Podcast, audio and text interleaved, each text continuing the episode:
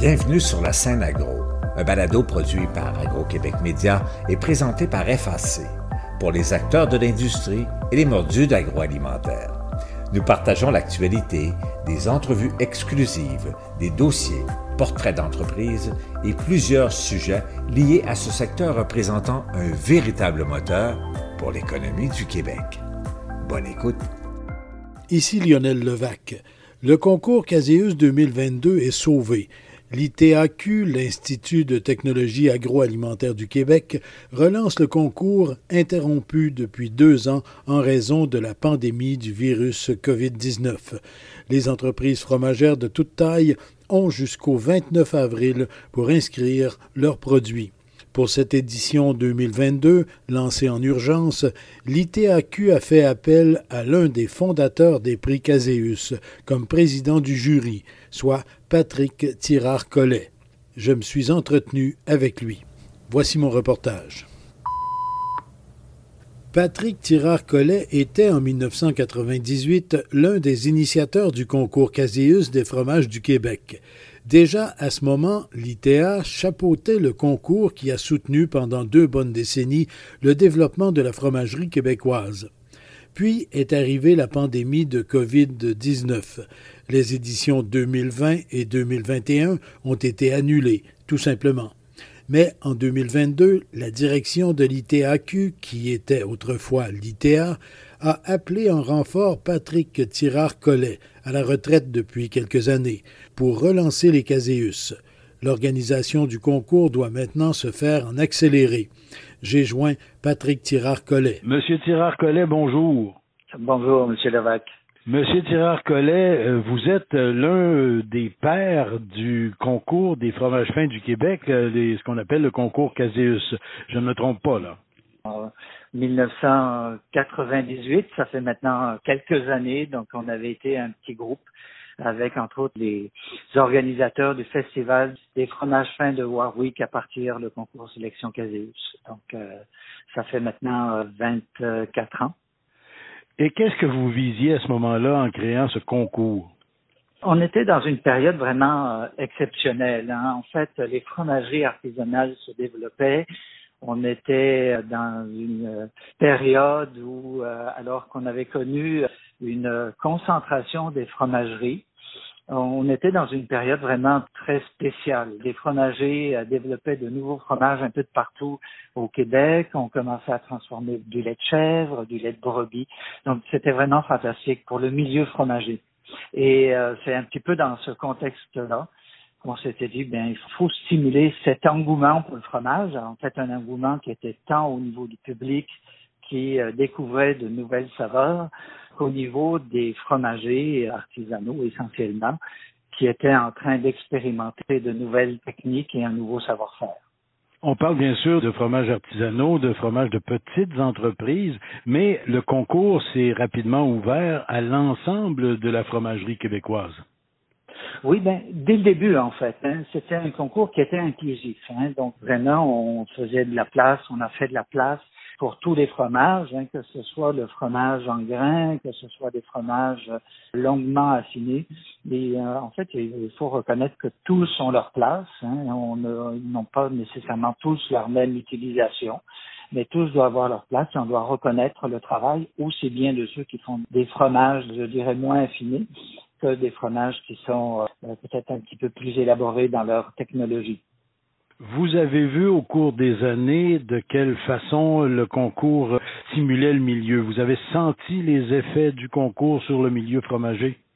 Oui, ben ça s'est pas démenti année après année. On a eu un nombre d'inscriptions qui a continuellement augmenté. Hein. Donc, si je regarde, on est rendu entre dans les dernières années, c'était toujours un nombre qui avoisinait 200 inscriptions entre 150 et 200 inscriptions de fromage, qui est quand même assez important.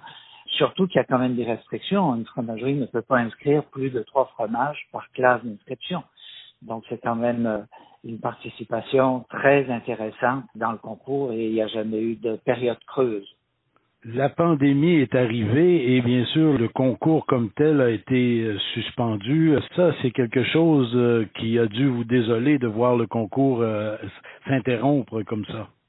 C'est pas la seule chose qu'on a été désolé pendant la pandémie, mais bien sûr, pour le concours Caseus, on a été bien entendu.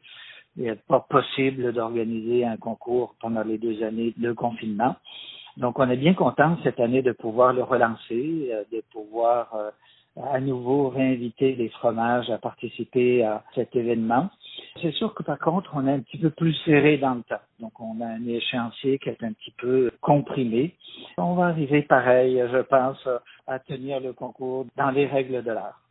Donc, vous étiez un des créateurs du concours au départ, en 1998, et maintenant, ben, vous êtes président du jury. Et au moment où on relance, on fait renaître le concours Casius. Oui, j'ai vraiment été heureux que l'ITAC, l'Institut de technologie agroalimentaire du Québec, qui était en fait le maître d'œuvre dès le début de ce concours-là, m'appelle. Euh, ça faisait à peu près une dizaine d'années que j'étais plus directement relié au concours. En fait, j'avais quitté euh, l'ITA en 2011, donc euh, j'avais aussi quitté la présidence du concours et c'est avec beaucoup de plaisir que je reprends un peu du service pour cette année-là. Et euh, l'ITA, qu'on appelle maintenant l'ITAQ, bien, c'est un peu votre alma mater, là. Ah oui, oui, oui. Ben, j'étais 25 ans euh, enseignant. Pendant 25 ans, j'ai enseigné la technologie fromagère, la technologie laitière aussi à l'ITAC. J'ai fait beaucoup de formations en usine, en entreprise. J'ai fait beaucoup aussi de, de formations auprès des adultes, en plus bien sûr des, des programmes réguliers. Donc, c'est vraiment là que j'ai fait la majeure partie de ma carrière. Et je dois beaucoup à l'ITAC. En fait, j'ai fait ma carrière à l'ITA, parce qu'à l'époque, ça s'appelait l'ITA. Et puis, euh, bon, il m'a donné beaucoup d'opportunités, bon, de travailler avec les fromagers. J'ai pas uniquement fait de l'enseignement, j'ai eu la chance de pouvoir aussi participer à l'essor du milieu et euh, c'était un milieu vraiment très stimulant à ce niveau-là. Donc, euh, je dois beaucoup à l'ITAC, je dois beaucoup à l'ITA pour ce que j'ai pu apporter finalement au secteur fromager. Et de autre côté, je pense aussi que j'ai fait progresser l'enseignement et le développement des fromages au Québec. Et je pense que, à ma mesure, j'ai fait progresser euh, le secteur fromager au Québec. Et d'ailleurs, l'ITAC, euh, l'Institut agroalimentaire du Québec, s'apprête à relancer là, son AEC en transformation fromagère ou en transformation de produits laitiers. Là. Oui, oui, oui, c'est vraiment une formation pour moi qui était importante. Euh, j'ai travaillé dans cette formation-là pendant toutes les années que j'étais à l'ITA. Ça nous permettait vraiment de travailler avec les entreprises, donc de développer le savoir-faire, de développer des connaissances fromagères dans le secteur. Écoutez, euh, pour moi, c'était essentiel ce type de formation, c'est vraiment essentiel. Beaucoup de personnes qui rentrent dans le secteur de l'industrie fromagère n'ont pas nécessairement toutes les compétences quand elles rentrent dans les entreprises et elles se doivent de se perfectionner fur et à mesure, bien sûr, qu'elles veulent occuper des postes plus importants, notamment des postes de fromager. En fait, pour être fromager dans une usine, il faut avoir un certain nombre de connaissances de base pour pouvoir vraiment bien mener une cuve de fabrication. Et bien traiter le lait. Et bien traiter le lait, oui, oui, Et bien traiter aussi le fromage, bien le bichonner quand il est en affinage. D'accord. Et donc, Monsieur Tirard-Collet, vous êtes président du jury 2022 du concours Caséus, du Grand Prix Caséus.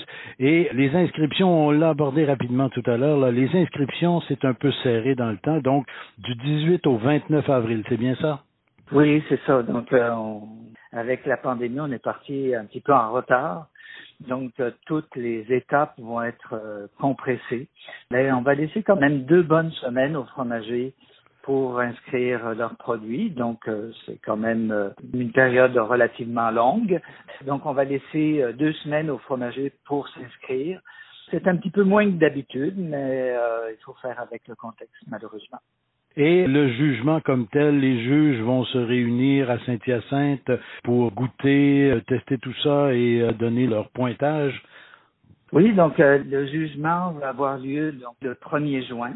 Donc on a déjà contacté les juges. En fait, il y avait un certain nombre de juges qui avaient été contactés pour l'édition de 2020. Donc ces juges ont été rappelés Plusieurs ont dit oui, on va compléter euh, la liste. Donc, on a entre 20 et 25 juges qui vont se présenter le 1er juin, comme par le passé, à peu près le même nombre. On va les diviser en environ 5 euh, panels, 4 à 5 panels, suivant le nombre de fromages qui vont s'inscrire. et les évaluations vont se tenir pendant toute la journée. Et les remises de prix comme telles, ben ça, ça ira plus tard à l'automne. Oui, ça ira plus tard. Peut-être que le calendrier euh, électoral, parce qu'il va falloir en tenir compte, va faire en sorte qu'il va être un petit peu plus tard que les autres années, peut-être début de novembre ou fin octobre, début novembre. Il faudra attendre, bien entendu, que les élections aient lieu pour que le nouveau ministre puisse remettre les prix Caséus au récipiendaire. Bien, Monsieur Tirard-Collet, merci beaucoup pour euh, tous ces détails. Euh, bonne chance comme président du jury et euh, au plaisir de se revoir devant quelques bons fromages. Merci beaucoup, M. Lévesque. Ici Lionel Levac. Donc, pas de temps à perdre pour les fromagers et fromagères. Ils doivent inscrire leur fromage au plus tard le 29 avril. Ah oui, aussi, autre chose à surveiller. La période d'inscription à l'AEC, l'attestation d'études collégiales en transformation des produits laitiers à l'ITAQ. Au revoir. Vous avez aimé ce contenu? Suivez la scène agro pour rester à l'affût de l'actualité agroalimentaire. Merci et à bientôt.